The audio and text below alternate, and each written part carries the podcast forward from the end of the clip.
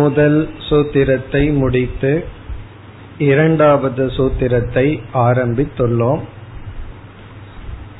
இரண்டாவது சூத்திரம் ஜென்மாத்யஸ்ய யதக மூன்றாக இந்த சூத்திரத்தை நாம் பிரித்தோம். ஜென்மாதி அஸ்ய யதக அதற்கு நாம் பொருளையும் பார்த்தோம். முதலில் யதக என்ற சொல் எடுத்துக்கொள்ளப்பட்டது அதனுடைய பொருள் எதனிடமிருந்து. அடுத்த சொல் அஸ்ய. அஸ்ய என்ற சொல்லுக்கு இதனுடைய என்று பொருள். இங்கு ஜெகத்தினுடைய என்பது இந்த ஜெகத்தினுடைய ஜென்மாதி. ஜென்ம என்றால் பிறப்பு அல்லது தோற்றம் அல்லது சிருஷ்டி ஆதி என்ற சொல் ஸ்திதி லயம் இதை குறிக்கின்றது. பிறகு நாம் சில சொற்களுடன் இந்த சூத்திரத்தை பூர்த்தி செய்ய வேண்டும். பவதி என்ற சொல்லை முதலில் சேர்த்தி எதனிடமிருந்து இந்த ஜெகத்தினுடைய பிறப்பு முதலியன தோன்றியுள்ளதோ அடுத்த இரண்டு சொற்கள் தது பிரம்ம. அது பிரம்மன். இந்த முழு சூத்திரமானது எதனிடமிருந்து இந்த உலகத்தினுடைய தோற்றம் வந்துள்ளதோ அது பிரம்மன். சுருக்கமாக கூறினால் பிரம்மன் என்பது இந்த உலகத்துக்கு காரணமாக இருக்கின்ற தத்துவம். பிரம்மன் ஜெகத் காரணம். அடுத்ததாக நாம் பார்த்தது லக்ஷண பிரமாணாபியாம் வஸ்து சித்திகி ஒரு பொருள் இருக்கின்றது என்று கூற வேண்டுமானால் லட்சணம் கொடுக்க வேண்டும் பிரமாணம் கொடுக்க வேண்டும். லட்சணத்தின் மூலமாக பிரமாணத்தின் மூலமாகத்தான் ஒரு பொருளினுடைய இருப்பே நிலைநாட்டப்படுகிறது. இங்கு லட்சணத்தின் மூலமாக ஒரு பொருளினுடைய சொரூபம் தன்மையானது சித்திக்கின்றது. அதுதான் இந்த இரண்டாவது சூத்திரம். இந்த இரண்டாவது சூத்திரம் பிரம்ம லட்சணம். பிறகு நாம் பார்க்க போகின்ற மூன்றாவது சூத்திரம் பிரமாணம். பிரமாணத்தினால் அந்த வஸ்துவினுடைய நிர்ணயமானது செய்யப்படுகிறது. நான்காவது சூத்திரம் விசாரம். விசாரத்தினால் வஸ்து நிச்சயிக்கப்படுகின்ற இவ்விதம் இந்த மூன்று வருகின்ற மூன்று சூத்திரங்கள் என்று பார்த்தோம். பிறகு அடுத்து நாம் பார்த்து முடித்த கருத்து இந்த இரண்டாவது சூத்திரத்திற்கு என்ன ஸ்ருதி வாக்கியம்? எந்த உபனிஷத் வாக்கியத்தை வியாச பகவான் மனதில் கொண்டு இந்த சூத்திரத்தை எழுதியுள்ளார்? நாம் பார்த்தது எதோவா இமானி பூதானி ஜாயந்தே என்ற தைத்திரியத்தில் வருகின்ற ஸ்ருதி. எதனிடமிருந்து இந்த உலகம் வந்ததோ எதனால் நிலைத்திருக்கின்றதோ எதற்குள் செல்கின்றதோ அது பிரம்மன். இது வந்து மூல வாக்கியம். பிறகு எந்தெந்த ஸ்ருதி வாக்கியமெல்லாம் சிருஷ்டியை பற்றி பேசுகிறதோ அனைத்து ஸ்ருதி வாக்கியமும் இந்த சூத்திரமானது மூலமாக கொண்டுள்ளது. உபனிஷத்தில் வந்துள்ள சிருஷ்டி வாக்கியங்களை மூலமாக வைத்து வியாச பகவான் இதை எழுதியுள்ளார். இதுவரை நாம் பார்த்தோம். மேற்கொண்டு தொடரலாம். ஒவ்வொரு சூத்திரத்துக்கும் ஐந்து விதமான அதிகரணத்தினுடைய அங்கங்களை நாம் பார்க்க வேண்டும். இப்பொழுது நாம் அந்த அங்கங்களுக்கு வருகின்றோம். முதல் அங்கம் விஷயக. விஷயக சப்ஜெக்ட் மேட்டர் இந்த சூத்திரத்தினுடைய சப்ஜெக்ட் மேட்டர் என்ன? இந்த சூத்திரத்தினுடைய விஷயம் என்ன? அதனுடைய பதில் பிரம்ம லக்ஷணம். இந்த சூத்திரத்தினுடைய சப்ஜெக்ட் மேட்டர் பிரம்ம லக்ஷணம். அதிகரணத்தினுடைய அதிகரணம் என்பது ஐந்து அங்கங்களுடன் இருக்க வேண்டும். அந்த அதிகரணத்தினுடைய முதல் அங்கம் விஷயக. அதிகரணம் என்றால் என்ன? பிரம்மசூத்திரமானது சூத்திர ரூபமாகவும் அதிகரண ரூபமாகவும் அமைந்துள்ளது. முதல் நான்கு சூத்திரங்கள் ஒவ்வொரு சூத்திரமுமே ஒவ்வொரு அதிகரணம்.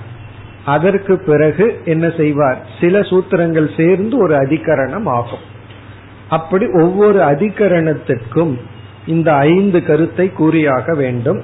அதில் நம் இரண்டாவது சூத்திரம் இரண்டாவது அதிகரணம் அதனுடைய ஐந்தில் முதல் கருத்து விஷயம். இந்த அதிகரணம் அல்லது இந்த சூத்திரத்துக்கு சப்ஜெக்ட் மேட்டர் என்ன என்றால் பிரம்ம லட்சணம் இரண்டாவது சம்சயக. சம்சயக என்றால் சந்தேகம். காரணம் ஒரு விஷயத்துல சந்தேகமே இல்லை என்றால் அந்த விஷயமானது விசாரத்துக்குரியது அல்ல.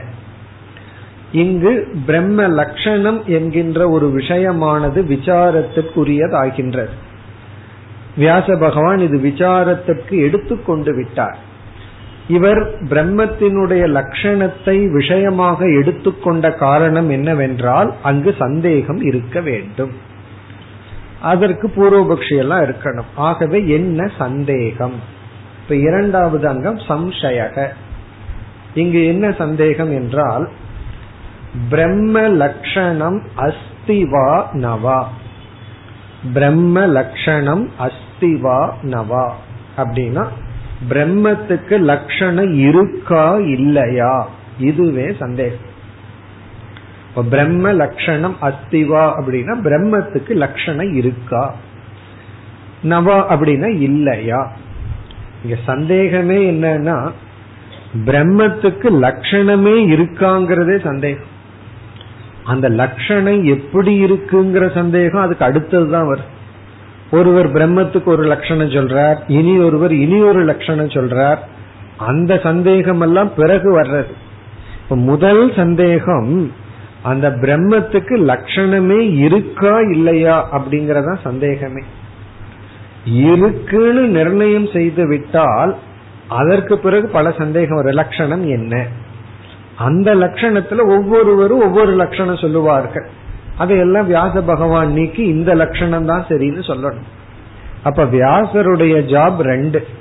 ஒன்று பிரம்மத்துக்கு லட்சணம் இருக்குன்னு சொல்லணும். இரண்டாவது அந்த லட்சணம் இதுதான் சரியானது. இதுதான் சரியான லட்சணம்னு இரண்டாவதா சொல்லணும். இப்ப இங்க பிரம்மத்துக்கு லட்சணம் இருக்கா இல்லையாங்கிறதே முதல் சந்தேகம். இனி மூன்றாவது கருத்து பூர்வ பக்ஷக பூர்வ பக்ஷி வந்து சொல்றான். அவன் என்ன சொல்றான்?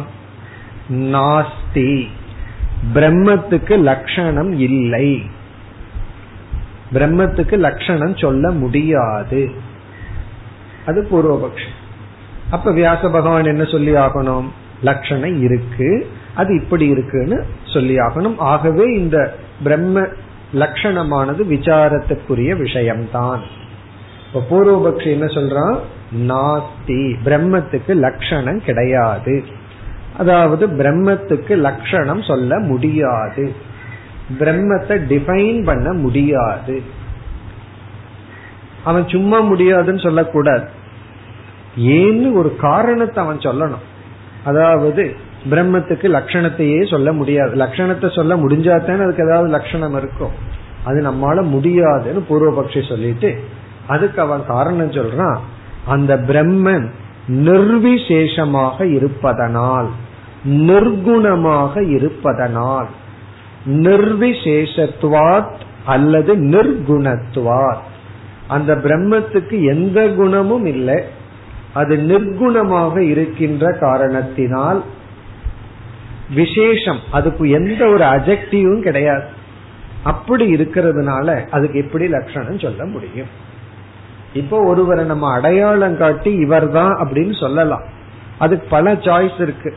அவருடைய ட்ரெஸ்ஸ பார்த்து இந்த ட்ரெஸ் போட்டிருக்கிறவர் அப்படின்னு சொல்லலாம். ட்ரெஸ்ஸினுடைய கலரை சொல்லலாம். அல்லது தலைய பார்த்து சொல்லலாம். வயது சொல்லலாம். ஹைட்ட சொல்லலாம். இப்படி எல்லாம் ஒரு விசேஷம் இருந்தா ஒருத்தரை நம்ம பாயிண்ட் அவுட் பண்ணிடலாம். ஆனா பிரம்மம் இருக்கே அதுக்கு எந்த குணமும் இல்லாததுனால எப்படி அந்த பிரம்மத்தை குறிக்க முடியும்? அதை பாயிண்ட் அவுட் பண்ணவே முடியாது. ஆகவே நிர்விசேஷமாக இருப்பதனால் பிரம்மத்துக்கு லட்சணத்தை சொல்ல முடியாது. அப்படி இருக்கும்போது இந்த விஷயத்தை நீங்க எப்படி எடுத்துக்கொள்ள முடியும்? பிரம்மத்துக்கு எது லட்சணம்? அப்படி இருக்கும்போது பிரம்ம லட்சணமே இல்லாத பொழுது இந்த சூத்திரமே அவசியம் இல்லை பிரம்மத்துக்கு லட்சணத்தை பேச முடியாது. இது மூன்றாவது கருத்து பூர்வபக்ஷி. நான்காவது சித்தாந்தக.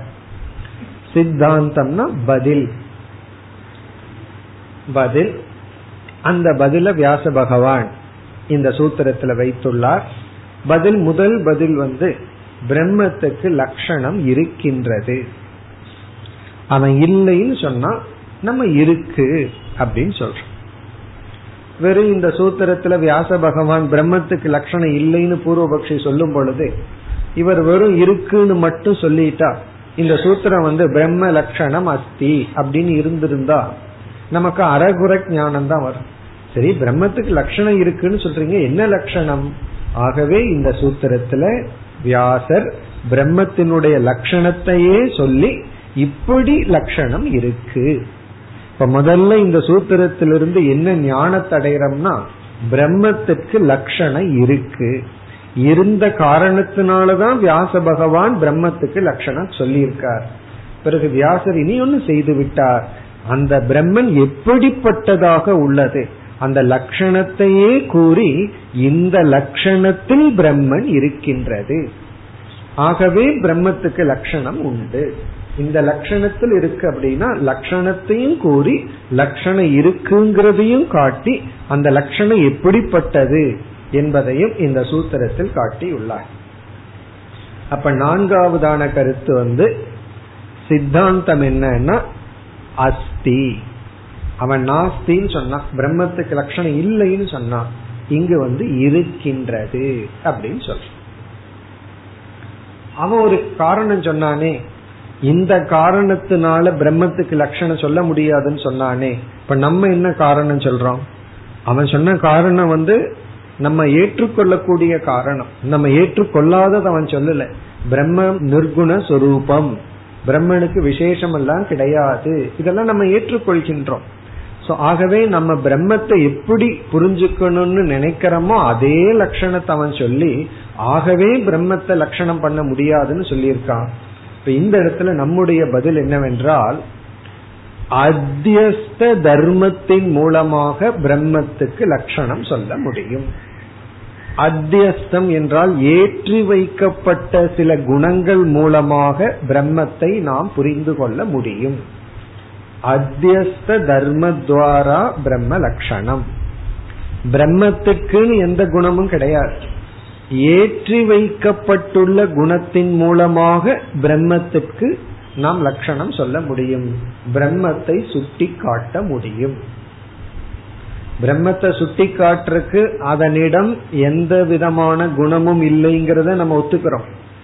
நம்ம வந்து இந்த இடத்துல பூர்வபக்ஷி சொல்லிட்டான் பிரம்மன் நிர்குணமா இருக்கிறதுனால லட்சணம் சொல்ல முடியாதுன்னு சொன்ன உடனே நம்ம லட்சணம் சொல்லணுங்கிறதுக்காகவே பிரம்மத்தை சகுணமாக்க விரும்பல. ஏன்னா சில பேர் அப்படி ஆக்கி விடுவார்கள். அப்ப நான் பிரம்மத்தை சகுனமாக்கிடுறேன். என்னால லட்சணம் சொல்ல முடியுமே அப்படின்னு சொல்லி விடுவார்கள். பூர்வபக்ஷி சொல்ற கருத்தை நம்ம அப்படியே ஏற்றுக்கொண்டு நீ சொல்றது உண்மைதான். நீ சொல்றபடி பார்த்தா பிரம்மத்துக்கு லட்சணம் சொல்ல முடியாதுங்கிறது உண்மைதான். அந்த பிரம்ம நிர்குண நிர்விசேஷம் தான் ஆனா பிரம்மன் மீது ஏற்றி வைக்கப்பட்டுள்ள சில தத்துவம் இருக்கு. அதன் மூலமா பிரம்மத்தை நாங்கள் காட்ட முடியும் லட்சணம் செய்ய முடியும். அதனாலதான் ஜென்மாத்தியசிய எதக ஜென்மம் இந்த ஜெகத்தினுடைய ஜென்மம் முதலியன யாரிடமிருந்து வந்ததோன்னு சொல்லி பிரம்மத்துக்கு லட்சணம் சொல்ல வேண்டிய வியாச பகவான் ஜெகத்துங்கிற வார்த்தையினுடன் துவங்கியுள்ளார். ஜெகத்தினுடைய ஜென்மஸ்திதி லயத்தை பற்றி ஆரம்பிச்சுள்ளார். அதனாலதான் விசாரம் பண்ணும்போது ஒரு பூர்வபக்ஷி கேக்குறான் நீங்க பிரம்மத்துக்கு லட்சணம் சொல்ல வந்தீங்களா? ஜெகத்துக்கு லட்சணம் சொல்ல வந்தீங்களான்னு கேக்குறான். இவர் வந்து பிரம்மத்துக்கு லட்சணம் சொல்ல விரும்புறார். ஆனா இங்க பிரம்மங்கிற வார்த்தையே அந்த சூத்திரத்தில் இல்ல. இருக்கிற வார்த்தையோ ஜெகத்தினுடைய உற்பத்தி ஸ்திதி லயம் யாரிடமிருந்து வந்ததோன்னு இங்க ஜெகத்து தான் பேசப்பட்டுள்ளது. அப்ப வியாசர் என்ன சொல்றார்? ஏற்றி வைக்கப்பட்ட ஜெகத்து வந்து சவிசேஷம் சகுணம். அது அதை நம்ம சுட்டி காட்ட முடியும். அதன் மூலமாக சுட்டி காட்ட முடியாத அந்த பிரம்மத்தை நாம் லட்சணம் செய்ய முடியும். இப்ப நம்முடைய பதில் பிரம்மத்துக்கு லட்சணம் இருக்கு. அது நிர்குணமாக சுயமாக இருந்த போதிலும் அதன் மீது ஏற்றி வைக்கப்பட்டது சகுண சொரூபம். அதன் மூலமாக பிரம்மத்திற்கு லட்சணம் சொல்லலாம். இப்போ ஒவ்வொரு அதிகரணத்திலையும் இந்த ஐந்து கருத்து இருக்கணும். அதுல முதல் கருத்து இந்த அதிகரணம் இவ்வளவு சூத்திரங்கள் கொண்ட இந்த டாபிக் இதுல என்ன மெயின் சப்ஜெக்ட் மேட்டர் அப்ப இந்த இரண்டாவது அதிகரணம் இரண்டாவது சூத்திரம் இதனுடைய விஷயம் என்ன? முதல் பிரம்ம லட்சணம். அதுதான் இந்த சூத்திரத்தினுடைய சாராம்சம். இரண்டாவது சந்தேகம் அவன் சந்தேகம் என்ன பிரம்ம லட்சணம் இருக்கா இல்லையானே நமக்கு சந்தேகம். இருக்கிறதா இல்லையாங்கிறது சந்தேகம். மூன்றாவது பூர்வ பக்ஷி இல்லை என்று அவன் கூறி அதற்கு ஒரு காரணம் கூறுகின்றான்.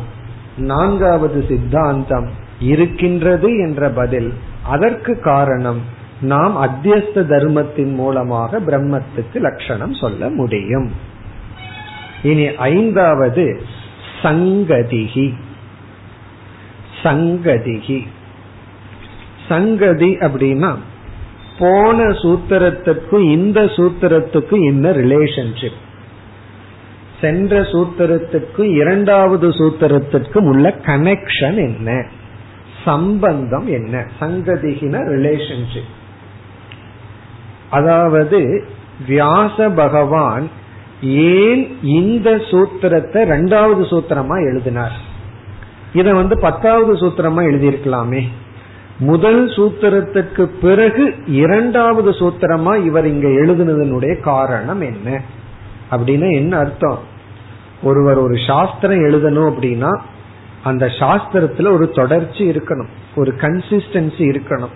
அதாவது ஒரு சென்டென்ஸ் சொன்னதற்கு பிறகு அடுத்த சென்டென்ஸ் சொன்னார்னா ஏன் இரண்டாவது வாக்கியம் முதல் வாக்கியத்திற்கு பிறகு வந்துள்ளது? அதுக்கு ஏதாவது ஒரு கனெக்ஷன் இருக்கணும்.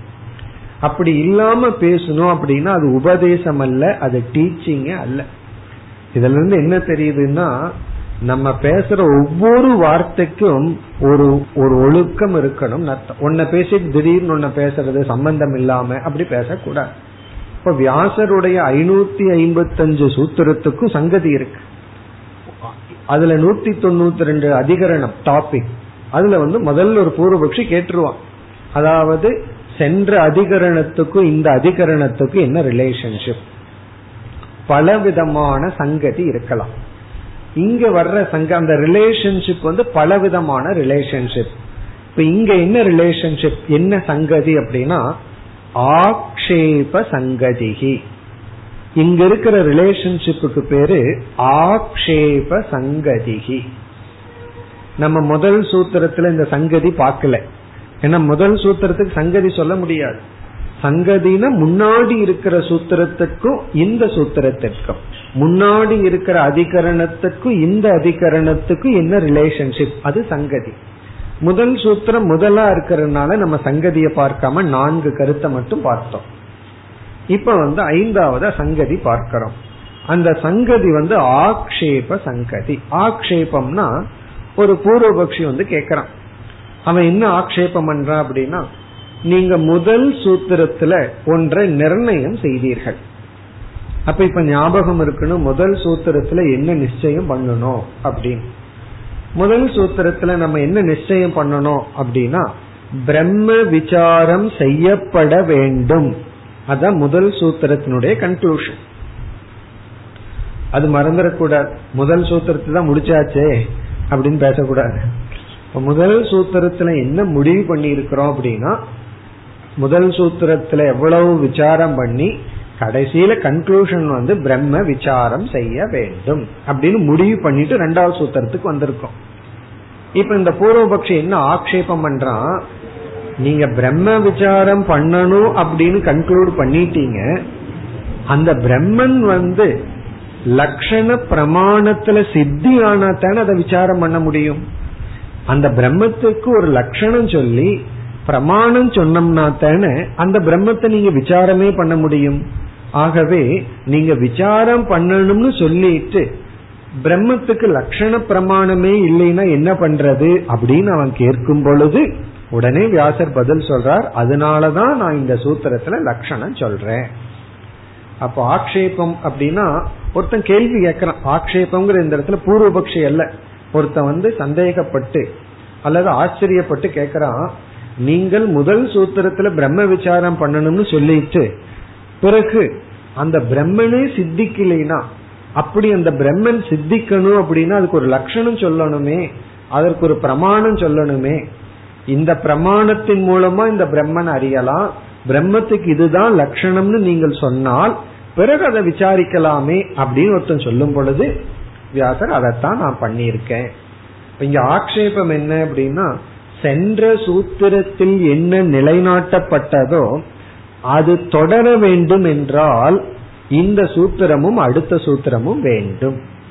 இப்ப சென்ற சூத்திரத்துல நிலைநாட்டப்பட்ட கருத்து மீண்டும் அது பிரயோஜனப்படுவதாக இருக்க வேண்டுமானால் அந்த பிரம்மத்துக்கு லட்சணம் சொல்லி ஆகணுமே அப்படின்னு ஒரு ஆக்ஷேபம் வரும் பொழுது ஆதங்கம்னு சொல்லலாம். அப்படி ஒரு ஆதங்கம் வரும் பொழுது அதை தீர்த்து வைக்கின்றார் வியாச பகவான். இந்த இரண்டாவது அதிகரணம். அல்லது இரண்டாவது சூத்திரத்தில்.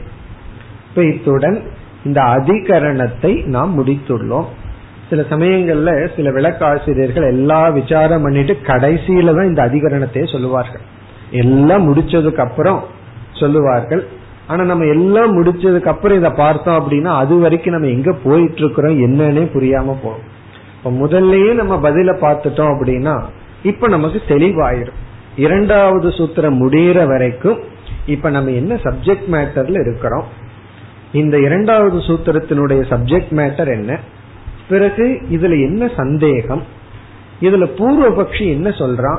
சித்தாந்தியான நம்ம என்ன கன்க்ளூடு பண்றோம்? இதெல்லாம் நமக்கு முன்னாடியே தெரிஞ்சிடும் இதெல்லாம் முன்னாடியே தெரிஞ்சிட்டா இந்த சூத்திரத்துக்குள்ள எவ்வளவு விசாரம் நம்ம பண்ணும் பொழுதும் நம்ம வந்து இந்த கண்ணை கட்டி காட்டுல விடுறதுன்னு சொல்றோமே அப்படி இல்லாம நமக்கு தெரியும் நம்ம எந்த இடத்துல இருக்கிறோம் அப்படி.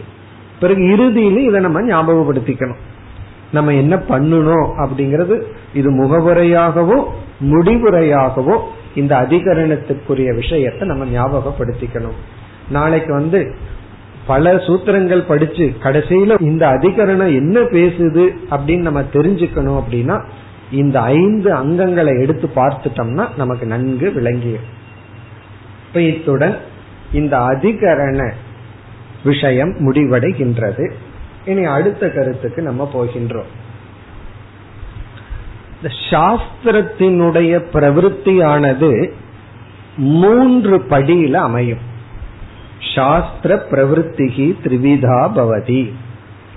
சாஸ்திர பிரவருத்தி பிரவருத்தினா சாஸ்திரமானது மூன்று படியில செயல்படுகிறது. இங்க சாஸ்திரம் சொன்னா டீச்சிங் சொல்லலாம். ஒரு டீச்சிங் வந்து மூணு ஸ்டேஜில் இருக்கும். இதெல்லாம் டீச்சர் தெரிந்து கொள்ள வேண்டிய ஒரு அம்சம். ஒரு ஆசிரியர் வந்து இந்த மூன்று ஸ்டெப்ல தான் உபதேசத்தை செய்யணும். அந்த மூணு ஸ்டெப் ஆர்டரா இருக்கணும். தலைகீழா இருக்கக்கூடாது. மூன்று படியில தான் உபதேசமே அமைய வேண்டும். ஃபர்ஸ்ட் ஸ்டேஜ் வந்து உத்தேசக. உத்தேசக. இதெல்லாம் டீச்சர் தெரிந்து கொள்ள வேண்டிய விஷயங்கள். உத்தேசக. உத்தேசம்னா நம்ம எதை பத்தி டிஸ்கஸ் பண்ண போறோமோ அதை ஃபர்ஸ்ட் பிரசன்ட் பண்றது. பிரசன்டேஷன் சொல்றேன். உத்தேசக. மென்ஷனிங் இப்ப ஏதோ ஒரு விஷயத்த நம்ம பெருசா எடுத்துட்டு விசாரம் பண்ணி அல்லது டீச் பண்ணி புரிய வைக்க போறோம். நம்ம எதை புரிய வைக்க போறோம் அப்படின்னு ஒரு உத்தேசம் பண்ணணும். என்னமோ ஒண்ணு செய்ய போறோம். என்ன பண்ண போறோம்னு முதல்ல சொல்லிடுறோம் சில பேரு கடைசியில சொல்லுவாங்க என்ன பண்ண போறேன்? அப்படின்னு. அதே போல ஒருத்தர் வீட்டுக்கு போறோம் ஒருத்தர் கிட்ட போறோம். ஃபர்ஸ்ட் சொல்லிடணும் எதற்கு வந்திருக்கேன் அப்படின்னு சொல்லி.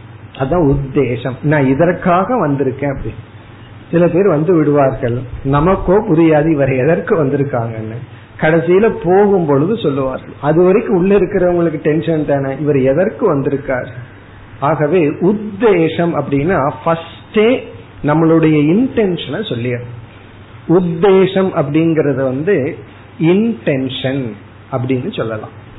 அப்படி ஒரு அர்த்தம் இருக்கு. உன்னோட உத்தேசம் என்ன அப்படின்னு சாதாரணமா பழக்கத்துல கேக்குறது உன்னோட உத்தேசம் என்ன உத்தேசித்து வந்திருக்க அப்படின்னு நம்ம சொல்லுவோம். எந்த இன்டென்ஷனோட வந்திருக்க? எதை குறிக்கோளா கொண்டு வந்துள்ளாய் அப்படின்னு சொல்லி ஒரு டீச்சர் எந்த விஷயத்தை கம்யூனிகேட் பண்ணி புரிய வைக்க விரும்புகிறார்களோ அல்லது ஒரு சாஸ்திரம் ஒரு புஸ்தகம் எதை எடுத்து சொல்ல விரும்புகிறதோ அதை ஃபர்ஸ்ட் சொல்லிடணும்.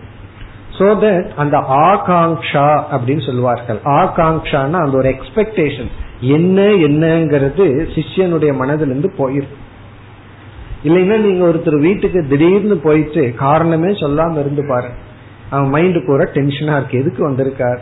ஏன் வந்தார்? ஃபர்ஸ்ட் ஏன் வந்தாருங்கிற ஒரு கொஸ்டின் இருக்கும்.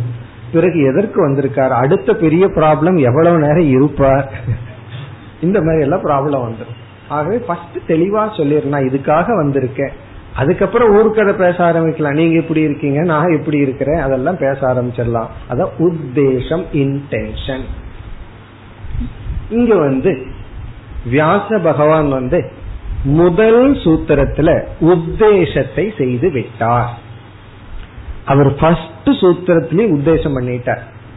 என்ன? அதாதோ பிரம்ம ஜிக்யாசா. வியாசர் வந்து ஒரு நூல் எழுத ஆரம்பிக்கிறார்.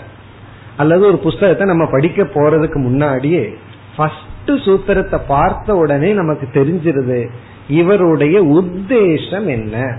இவருடைய இன்டென்ஷன் என்ன?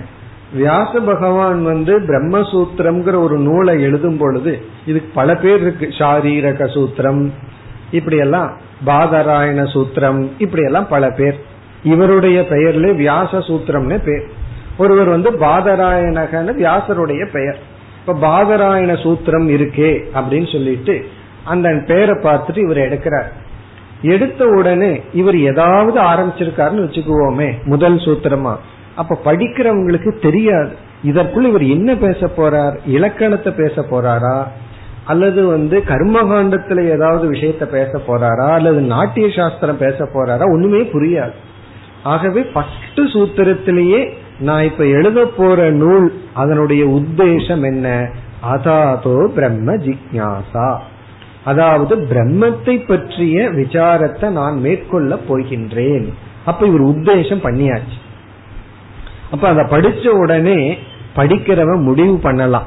இந்த சூத்திரத்தை மேற்கொண்டு படிக்கலாமா அல்லது வேண்டாமா? எனக்கு இந்த பிரம்மன் இப்ப வேண்டாம். நான் வந்து எப்படி வந்து புத்திரகாம இஷ்டி பண்ணணும்? எப்படி அந்த இஷ்டி பண்ணணுங்கிறதெல்லாம் எனக்கு குறிக்கோள்னா இப்போதைக்கு வேண்டாம் அல்லது இந்த ஜென்மத்துல வேண்டாம்னு சொல்லி பிரம்மசூத்திரத்தை மூடி வச்சிடலாம்.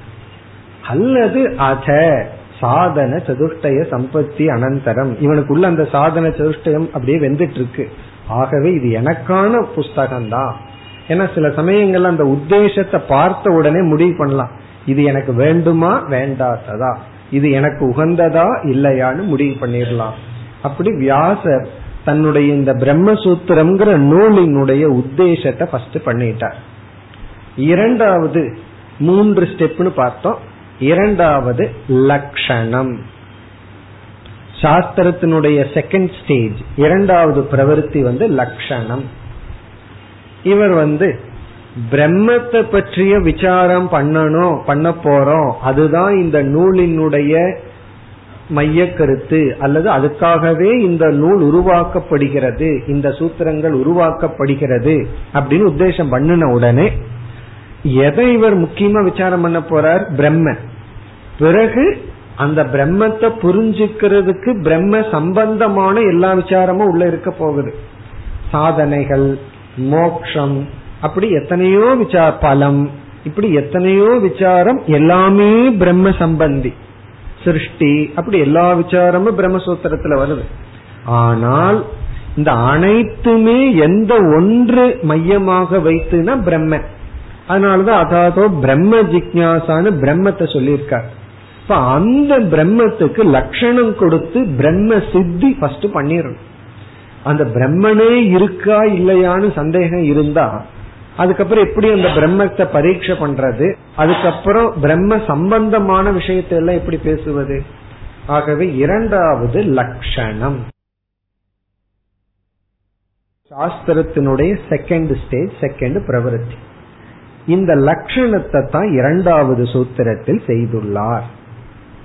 அப்போ ஒரு சாஸ்திரம் வந்து மூணு ஸ்டேஜில் அது வந்து அதனுடைய மெத்தட் பிரவருத்தி இருக்கும். அதுல ஃபர்ஸ்ட் ஸ்டேஜ் உத்தேசக அத வியாசர் முதல் சூத்திரத்துல பண்ணியிருக்கார். செகண்ட் ஸ்டேஜ் லட்சணம். இந்த லட்சணத்தை வியாச பகவான் இரண்டாவது மூன்றாவது சூத்திரத்தில் செய்துள்ளார்.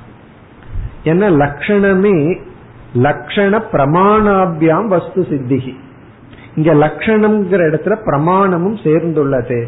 ஆகவே என்ன பண்ணிருக்காரு அடுத்த சூத்திரத்துல பிரமாணத்தை வச்சு இந்த சூத்திரத்துல லட்சணத்தை வச்சு சாஸ்திரத்தினுடைய செகண்ட் ஸ்டேஜ் செகண்ட் ஸ்டெப்ப வந்து வியாசர் இரண்டு மூன்று சூத்திரத்தில் வைத்து விட்டார். இப்ப இதுல என்ன பண்ணியிருக்காரு அப்படின்னா இந்த சூத்திரத்திலே அடுத்த சூத்திரம் சேர்ந்து இவர் எந்த ஒரு பிரம்மன்கிற ஒரு தத்துவத்தை விசாரிப்பதற்காக இந்த சாஸ்திரத்தை எழுத போகிறேன்னு உத்தேசம் பண்ணாரோ அந்த பிரம்ம சித்தியை இந்த இரண்டு சூத்திரத்தில் செய்துள்ளார். பிரம்ம சித்தி. பிரம்ம சித்தினா பிரம்மன் அப்படின்னு ஒரு வஸ்து இருக்கு. அப்படி இருக்கிறதுனாலதான் நான் வந்து அதை பேச போறேன்னு சொன்னேன். அதற்கான லட்சணத்தையும் பிரமாணத்தையும் கொடுத்து அதை நான் நிலைநாட்டுகின்றேன். என்ன சில பேருக்கு வந்து பிரம்மன் ஒரு வஸ்துவே கிடையாது. சார்வாக மதத்துல என்ன இருக்குன்னா வெறும் பாடி தான் வஸ்து உலகம்தான். இப்ப அவனுக்கு வந்து பிரம்மன்னே ஒண்ணு இல்லாத போது வியாசருடைய சூத்திரத்தை அவன் எதுக்கு அவன் படிக்கணும்? அவனை பொறுத்த வரைக்கும் பிரம்மன்னே ஒண்ணு கிடையாது. ஆகவே பிரம்மன்னே ஒண்ணு இல்லைன்னு நினைச்சிட்டு இருக்கிறவனுக்கு இந்த சூத்திரம் வந்து எந்த விதத்திலையும் பயன் இல்லை. அப்போ நம்ம வந்து அவனுக்கு என்ன நிலைநாட்டணும்? பிரம்மன் ஒண்ணு இருக்கு. அந்த பிரம்மத்தை சித்தி செய்யணும்னா லட்சண பிரமாணத்துல பண்ணணும். அதை இரண்டு சூத்திரத்தில் செய்து விட்டார். இனி சாஸ்திரத்தினுடைய மூன்றாவது ஸ்டேஜ் லாஸ்ட் ஸ்டேஜ் வந்து பரீட்சா பரீட்சா பரீட்சான விசாரம் எக்ஸ்பிளனேஷன் விளக்கங்கள். இப்படித்தான் ஒரு டீச்சிங் அல்லது ஒரு புஸ்தகம் அமைக்கப்பட வேண்டும். உத்தேசக லட்சணம் பரீட்சா பரீட்சா அப்படிங்கறதுல எல்லா விதமான கேள்வி பதில்கள் சந்தேகங்கள் விளக்கங்கள் எல்லாம் அதுல வந்துடும் லட்சணம் வந்து ரொம்ப சுருக்கமா இருக்கும். அந்த லட்சணத்துல எத்தனையோ சந்தேகங்கள் வரும். என்ன லட்சணம் சொல்லியாச்சு. இந்த லட்சணம் எப்படி சரி இப்படி எத்தனையோ டவுட் எல்லாம் வரும். உடனே பரீட்சை பண்ணணும். பரீட்சைங்கிறதா விசாரம். அந்த விசாரத்தை நான்காவது சூத்திரத்துல ஆரம்பிக்கின்றார். நான்கு பிளஸ் என்டையர் பிரம்மசூத்திரம். முழு பிரம்மசூத்திரம் வந்து பரீட்சை. அந்த பரீட்சை வந்து நான்காவது சூத்திரத்தில் ஆரம்பித்து கடைசி சூத்திரம் வரை. அப்ப சம்பிரதாயத்துல ஒரு சாஸ்திரம் எப்படி அமைக்கப்பட வேண்டும்? ஒரு புக் ஒரு நூல் எப்படி அமைக்கப்பட வேண்டுமோ அதே அமைப்புல வியாசர் அமைத்துள்ளார். இதெல்லாம் சாஸ்திரத்துக்குள்ள டீப்பா போய் பிரம்மசூத்திரத்தை பார்க்கும்போது தான் வியாசரை நம்ம வந்து அப்ரிசியேட் பண்ண முடியும். அதாவது வியாசர் வந்து ஒரு சாஸ்திரம் எப்படி அமைக்கப்பட்டிருக்க வேண்டுமோ அந்த அமைப்பிலேயே அமைத்துள்ளார். முதல்ல உத்தேசம். தான் என்ன பண்ண போறேன்னு சொன்னார். உடனே அந்த விஷயமான பிரம்மத்துக்கு லட்சண பிரமாணம் சொல்லி நிலைநாட்டிட்டார். நான்காவது சூத்திரத்திலிருந்து விசாரத்தை ஆரம்பித்து விட்டார். இந்த நான்காவது சூத்திரம் வந்து சாம்பிள் டெஸ்ட் போல. அங்கேயே ஒரு விசாரம் இருக்கு. பிறகு ஐந்தாவது சூத்திரம் வந்து நான்காவது சூத்திரத்தினுடைய விளக்கம்னு சொல்லலாம். அதனாலதான் நம்ம என்ன பண்றோம்? சது சூத்திரிங்கும் போதே என்டையர் பிரம்மசூத்திரம் அடங்கி விடுது உத்தேசம் லட்சணம் பரீட்சா எல்லாமே இந்த நான்கு சூத்திரத்திற்குள் அடங்கி விடுகின்றது. நமக்கு அதுக்கு மேல காலம் இருந்து மனம் இருந்து விருப்பம் இருந்து ஐந்தாவது சூத்திரத்திலிருந்து படிக்கலாம். படிச்சா என்ன? பரீட்சை தான். பரீட்சை அப்படிங்கறது நம்ம உபனிஷத்துல என்னென்னலாம் பார்த்தோமோ கீதையில் எப்படி விளக்கம் பார்த்தோமோ அதே தான் வியாசருடைய வாக்கியங்கள்ல நம்ம பார்க்க போகின்றோம். இதுதான் சாஸ்திரம். இதுதான் உபதேச கிரமம். ஏதாவது ஒரு விஷயத்தை எடுத்துட்டு டீச் பண்ணி புரிய வைக்கணும்னா இந்த கிரமத்துலதான் நம்ம செய்யணும். எடுத்த உடனே பரீட்சை ஆரம்பிச்சிடக்கூடாது. அப்படி ஆரம்பிச்சா ஸ்டூடெண்ட்ஸுக்கு பரீட்சை ஆயிரும். பரீட்சைனா கஷ்டமாயிரும் இப்ப எடுத்த உடனே என்ன சில பேர் வந்து பேச ஆரம்பிச்சா கேட்பவர்கள் என்ன பேசுறார் அப்படின்னு யோசிச்சுட்டே இருப்பான் கடைசியில தான் புரியும் ஓகே இதுதான் இவர் பேசுறாரா பேசி முடிச்சவர்கிட்ட கேட்டா இவ்வளவு நேரம் என்ன பேசுனீங்கன்னா கேட்டவங்களை கேட்டு தெரிஞ்சுக்கின்றாரு காரணம் அது அவருக்கே தெரியாது. ஆகவே முதல்ல நம்ம என்ன பேசுறோம் அதான் முதல்ல தெரிஞ்சுக்கணும். அப்படி பேசினோம்னா நம்ம என்ன மைய கருத்தை இப்ப பேச விரும்புறோம்? அதை தெரிஞ்சிட்டு அதை உத்தேசம் பண்ணி லட்சணம் சொல்லி பரீட்சை செய்ய வேண்டும். வியாசருடைய சூத்திரம் அழகாக இவ்விதம் அமைந்துள்ளது. அதனாலதான் தமிழ் ஒரு வார்த்தை சொல்லுவார்கள். தமிழ்ல வேதாந்தம் சொல்லி கொடுப்பவர்கள் வந்து எங்க குரு எங்களுக்கு கட்டடம் கட்டி சொல்லி கொடுப்பார் அப்படின்னு சொல்லுவார்கள். இது கட்டடம் கட்டி சொல்லி கொடுப்பாருன்னு என்ன அர்த்தம் அப்படின்னா படிப்படியாக சொல்லி கொடுப்பார். அதான் இந்த படிகள். உத்தேசம் லட்சணம் பரீட்சா. இத கட்டடம் கட்டி சொல்லி கொடுக்கறதா கட்டடம் கட்டி கேட்டையான்னு கேட்பார்கள். நீ கட்டடம் கட்டி படிச்சியான்னு கேட்பார்கள். அப்படின்னு என்ன அர்த்தம்? படிப்படியா படிச்சிருக்கிறையான்னு அர்த்தம். சும்மா அங்க கொஞ்சம் இங்க கொஞ்சம் அவியல் மாதிரி படிச்சிருக்கிறையா? அல்லது ஒழுங்கா கட்டடம் கட்டி படிச்சியான்னு கேட்பார்கள். அப்படின்னு என்ன அர்த்தம்? இந்த முறைப்படி நம்ம படித்திருக்க வேண்டும். ஒரு சாஸ்திரம் இந்த முறைப்படிதான் அமைந்திருக்க வேண்டும். இனி நம்ம அடுத்த விசாரத்திற்கு போவோம். இப்ப இந்த சூத்திரத்தினுடைய விஷயம் என்ன?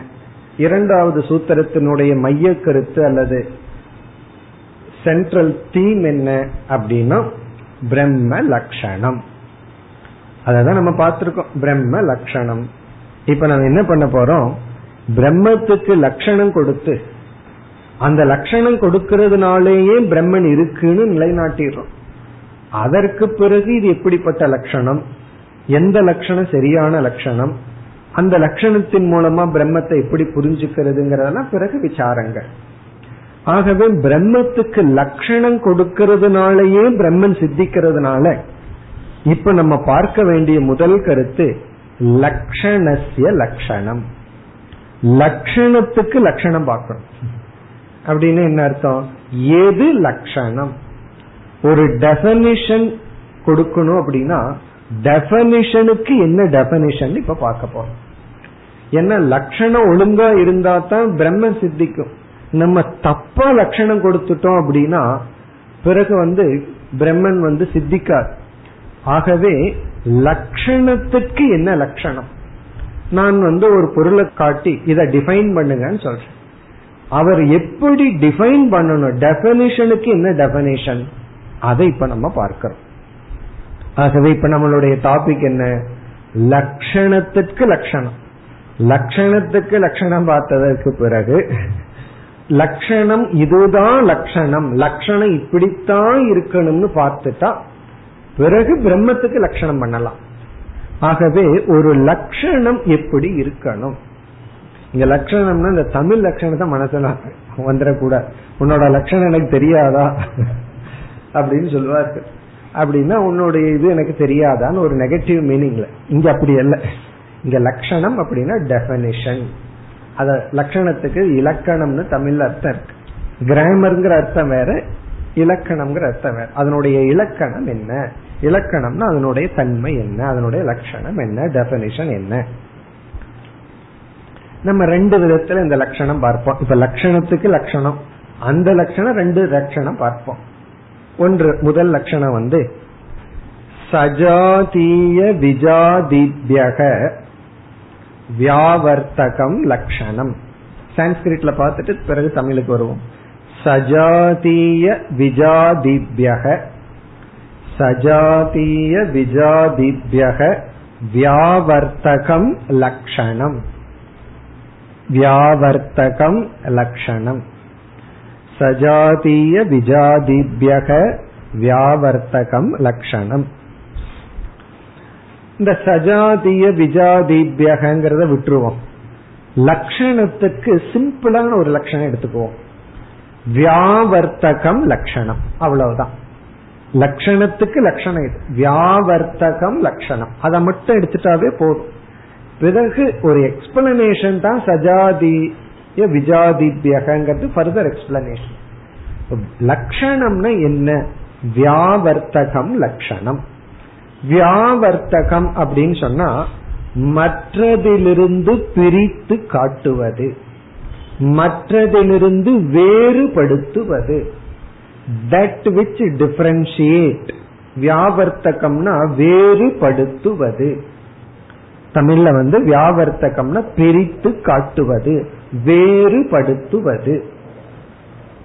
அதாவது பல பொருள்கள் இருக்கு. பல பொருள் இருக்கும் பொழுது நான் ஒரு பொருளை மட்டும் பார்த்து புரிந்து கொள்ள விரும்புறேன். இப்ப அந்த ஒரு பொருளை இவர் வந்து எனக்கு காட்டி புரிய வைக்கணும் அப்படின்னா அவர் என்ன பண்ணணும்? அந்த பொருளுக்கு அவர் லட்சணம் கொடுக்கும் பொழுது அந்த லட்சணம் என்ன பண்ணுதுன்னா அதை சுற்றி உள்ள பல பொருள்களிலிருந்து விளக்கி அதை மட்டும் பாயிண்ட் அவுட் பண்ணுது. வியாவர்த்தகம்னா ஏன்னா அதை சுத்தி எத்தனையோ பொருள் இருக்கு. நான் ஒரு பர்டிகுலர் பொருளை மட்டும் நான் தெரிஞ்சுக்கணும்னு விரும்புறேன். அப்ப அவர் எப்படி எனக்கு அதை சுட்டி காட்டுவார்? ஒரு லட்சணம் சொல்றது மூலமா அந்த ஆப்ஜெக்ட எனக்கு பாயிண்ட் அவுட் பண்ணி காட்டுவார். இப்ப எனக்கு தெரியாத ஐந்து பேர் நிற்கின்றார்கள். எனக்கு பக்கத்துல ஒருத்தர் இருக்கார். அவர் வந்து யாரோ ராமன் அப்படிங்கறத பத்தி சொல்றார். நான் கேக்குற அதுல யாரு ராமன்? நீங்க சொல்றவர் யார் அப்படின்னு கேக்குறேன். இப்ப அங்க ஐந்து மனிதர்கள் இருக்கிறார்கள். நான் வந்து ஒரு பொருளை தெரிஞ்சுக்க யாரு அந்த ஒரு மனிதன் தெரிஞ்சுக்க விரும்புறேன். இப்ப இவர் எப்படி எனக்கு அதை புரிய வைப்பார் அப்படின்னா அவருக்கு ஒரு லட்சணம் எனக்கு சொல்வதன் மூலமா நான் அவரை வந்து பாயிண்ட் அவுட் பண்ணி புரிந்து கொள்ள முடியும். அப்படி அவர் சொல்லும் போது ஒரு காலம் இப்படி ஒரு லட்சணம் சொல்றாருன்னு வச்சுக்கோமே. அங்க யாருக்கு தலை இருக்கோ அவர் தான் ராமன் சொல்றாருன்னு வச்சுக்கோமே. எனக்கு என்ன புரியும்? அங்க அஞ்சு பேர்த்துக்குமே தலை இருக்கே. பிறகு சொல்ற அந்த தலையில முடியே இல்லாதவர்னு சொல்றாருன்னு வச்சுக்கோமே. சப்போஸ் அஞ்சு பேரும் திருப்பதியிலிருந்து வந்திருக்காங்கன்னு வச்சுக்கோங்க புரிஞ்சு கொள்ள முடியாது. அஞ்சு பேருக்கு தலையில முடியலைனா அதனாலதான் சொல்லுவார்கள் திருப்பதியில மொட்டை அடிச்சவர்களுங்கிறது லட்சணம் அல்ல. காரணம் நாங்க எல்லாம் மொட்டையில தான் இருப்பார்கள். அப்ப லட்சணம்னு சொன்னா இப்ப நாலு பேர்த்துக்கு முடி இருந்து ஒருவர் மட்டும் முடி எடுத்திருந்தா அவர் சொல்றாருன்னு வச்சுக்கோமே அங்க யாருடைய தலையில முடி இல்லையோ அவர் தான் ராமன் அவர்களிடம் தான் நம்ம இப்ப பேசணும்னு சொன்னா இப்ப எனக்கு புரிஞ்சிடும் அப்போ அங்க முடி இல்லாத தலையுடையவர்ங்கிறது அந்த இடத்துல லட்சணம். அது என்ன பண்ணுதுன்னா மற்ற நான்கு பேரை விளக்கி காட்டுகின்ற. இப்ப லட்சணம் என்ன பண்ணணும் அப்படின்னா லட்சியத்தை அலட்சியத்திலிருந்து விளக்கி காட்டும் எனக்கு அந்த மற்ற நான்கு பேர்கள் அலட்சியம். அலட்சியம்னா அந்த நேரத்துல நான் தெரிந்து கொள்ள வேண்டியவர்கள் அல்ல. எனக்கு எந்த ஒரு பொருள் வேண்டுமோ அந்த பொருளை மட்டும் நான் புரிஞ்சுக்கணும் அப்படின்னா அவர் வந்து என்ன பண்ணணும்? லட்சணத்தின் மூலமாகத்தான் அதை நமக்கு காட்டி கொடுக்கணும். அப்படி அவர் காட்டி கொடுக்கும் போது அவர் கொடுக்க வேண்டிய லட்சணம் எப்படிப்பட்டதா இருக்கணும்? அப்ப அவருக்கு என்ன தெரிஞ்சிருக்கணும்னா லட்சணத்தினுடைய லட்சணம் தெரிஞ்சிருக்கணும். அந்த லட்சணத்தினுடைய லட்சணம் தெரியாம சில பேர் வீட்டுக்கு நமக்கு வழி சொல்லுவார்கள். அப்படித்தான் ஒருவர் வந்து ஒரு இடத்துக்கு நான் போகணும்னா அந்த வீட்டுல தென்னை மரம் இருக்குன்ட்டார். போய் பார்த்தா எல்லா வீட்லயும் தென்னை மரம் இருக்கு. எப்படி கண்டுபிடிக்கிறது. அட்லீஸ்ட் அந்த வீட்டுல ரெண்டு தென்னை மரம் இருக்கு. அப்போ பக்கத்துல வேற எந்த வீட்டுல அந்த ரெண்டு தென்னை மரம் இருக்கக்கூடாது. ஏதாவது ஒரு லட்சணம் சொன்னா அதை பிரிச்சு காட்டணும். இவர் வந்து தென்னை மரம் இருக்கிற வீடுனா போய் பார்த்தா எல்லா வீட்லயும் தென்னை மரம். என்ன பண்றது? ஆகவே இவர் அப்ப இவருக்கு லட்சணத்தினுடைய லட்சணம் தெரியாம லட்சணம் பண்ணிட்டார்னு அர்த்தம். ஆகவே ஃபர்ஸ்ட் நம்ம லட்சணத்துக்கு லட்சணம் தெரியணும். லட்சணத்தினுடைய லட்சணம் வியாவர்த்தகம் லட்சணம். அந்த லட்சணம் வந்து நம்ம லட்சியமா எதை எடுத்திருக்கிறோமோ அதை மற்ற பொருளிலிருந்து விளக்கி அதை மட்டும் காட்ட வேண்டும். அப்படி காட்டினால்தான் அதற்கு லட்சணம். லட்சணத்துக்கு லட்சணம் கிளியர் ஆயிடுது.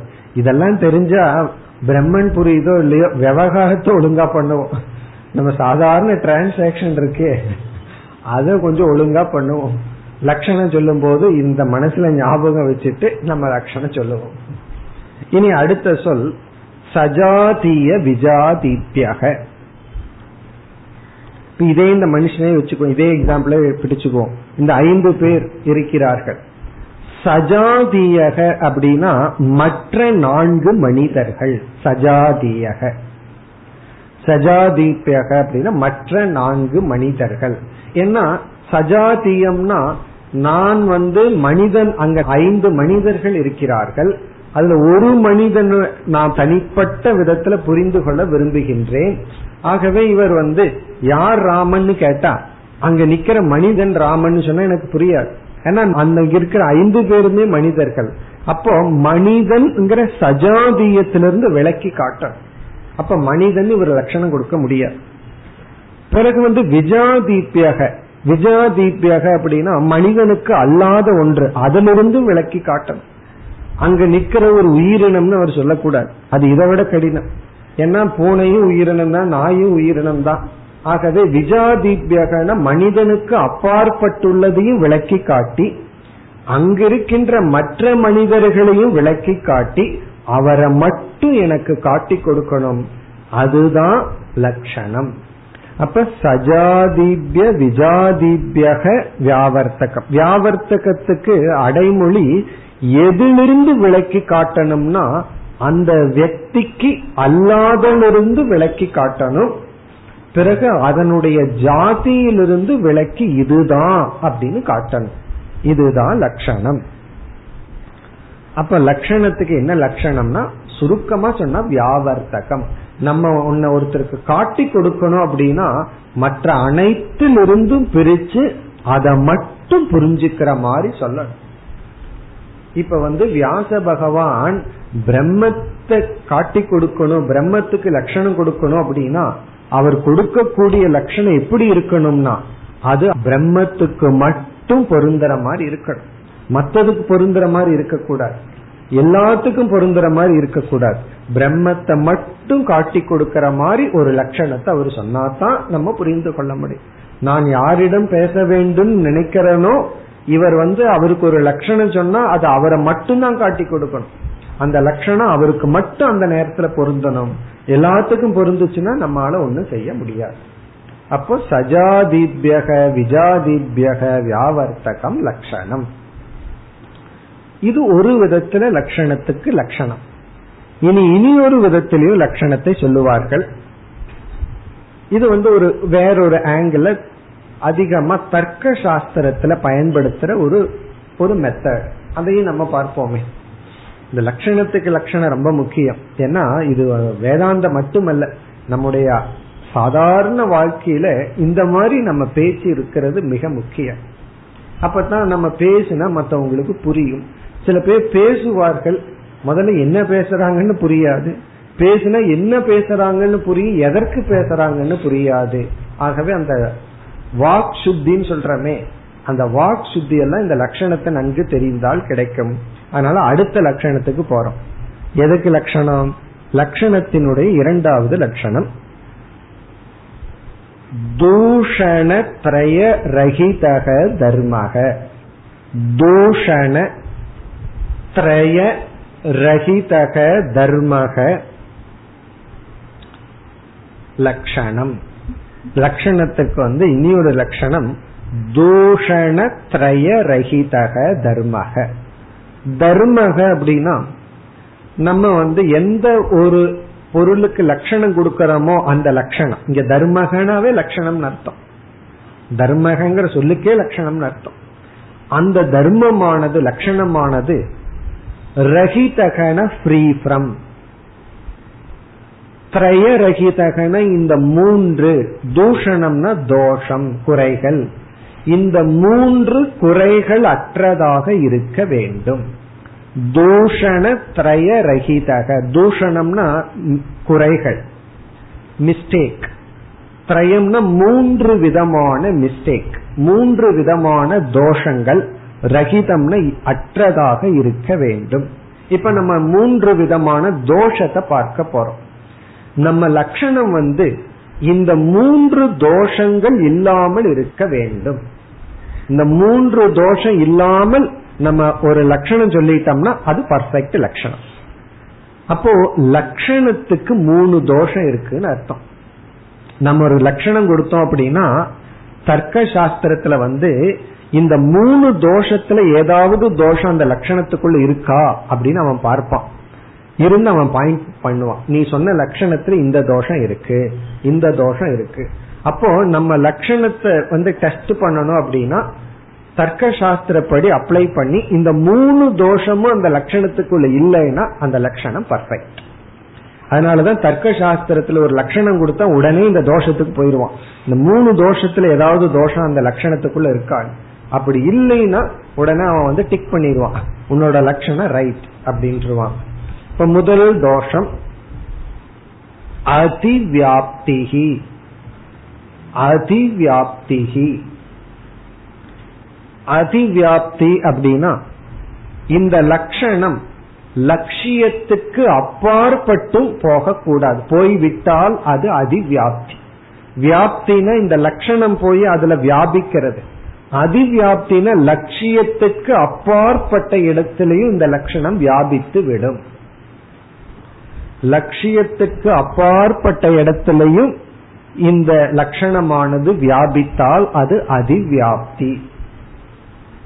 நம்ம இதை வந்து ஒரு எக்ஸாம்பிள்ல பார்த்தோம்னா நமக்கு புரிஞ்சிடும் இது சாஸ்திரத்துல கொடுக்கிற ட்ரெடிஷ்னல் உதாரணத்தை நம்ம எடுத்துக்குவோமே. அதாவது காளை மாடு இருக்கு. பார்த்திருப்பீங்கன்னு நினைக்கிறேன். ஏன்னா சென்னையில இருக்கிறோம். காளை மாடு. மாடு பால் கொடுக்கிற மாடு பசுன்னு சொல்றோம். புல் எருதுன்னு சொல்றோம். காளை. காளை. அது மாடுன்னு சொன்னா கன்ஃபியூஸ் ஆயிரும் காளை. அதுக்கு வந்து கழுத்துல ஒண்ணு தொங்கிட்டு இருக்கும். தாடைன்னு எல்லாம் சொல்லுவாங்க. அது பார்த்திருப்பீங்க. அது வந்து மாட்டுக்கு இல்லை. எருதுன்னு சொல்லுவார்கள் அல்லது காளைன்னு சொல்லுவார்கள் மேல் கவு. அந்த அதற்கு ஒரு லட்சணம். அதாவது அது வந்து சான்ஸ்கிரிட்ல கௌஹுங்கிற சொல் வந்து அது பொதுவா இருக்கு. பசுவுக்கும் கவுன்னு சொல்லுவார்கள். எருதுக்கு கௌகு அப்படிங்கிற சொல்லு பொதுவா இருக்கு. அது மேஸ்குலினா இருந்தா காளை அது பெமிலின் ஜெண்டரா இருந்தா அது பெண்பாலா இருந்தா அது வந்து பசுவை குறிக்கும். இது பசு இது பார்த்தோம்னா அதுக்கு வேறுபடுத்தி காட்டுவதற்கு ஒரு லட்சணம் சொல்லுவார்கள். இந்த கழுத்துல இருக்கிற தாடைன்னு ஒண்ணு தொங்கிட்டு இருக்கும். அது காளைக்கு மட்டும் தொங்கும். அதுக்கு பேரு சாஸ்னா சான்ஸ்கிரிட்ல. சாஸ்னா சா இஸ்னா. சாஸ்னா.